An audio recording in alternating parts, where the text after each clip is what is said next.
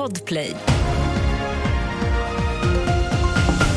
Och här börjar vi med att berätta att Tidöpartierna går vidare med förslaget om visitationszoner. Tanken är att polisen ska få utökade befogenheter att kroppsvisitera personer utan brottsmisstanke i zonerna när det finns en pågående gängkonflikt med risk för våldsdåd.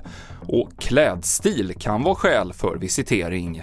Justitieminister Gunnar Strömmer. Det kan finnas grund för ingripande om en person eller ett fordon motsvarar en riskprofil eller liknande som arbetats fram med hjälp av den polisiära erfarenheten eller underrättelser. Detsamma kan gälla om en person tidigare varit involverad i allvarlig våldsbrottslighet eller om en person är klädd på ett visst sätt eller beter sig avvikande.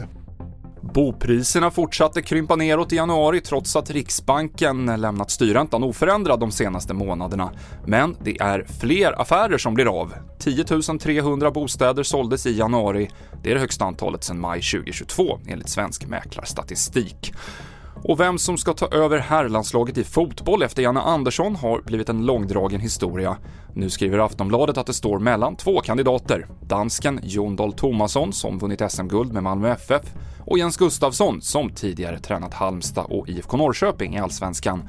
Och enligt tidningen ska någon av de här två inom kort bli erbjuden jobbet som förbundskapten. TV4-nyheterna med Mikael Klintevall.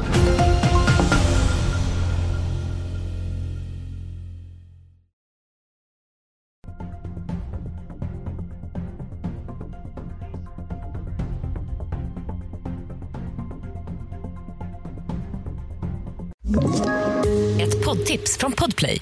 I podden Något Kaiko garanterar östgötarna Brutti och jag, Davva, dig en stor dos skratt. Där följer jag pladask för köttätandet igen. Man är lite som en jävla vampyr. Man har fått lite blodsmak och då måste man ha mer. Udda spaningar, fängslande anekdoter och en och annan arg rant. Jag måste ha mitt kaffe på morgonen för annars är jag ingen trevlig människa. Då är du ingen trevlig människa, punkt. Något Kaiko, hör du på Podplay. Därför arkadeinerna.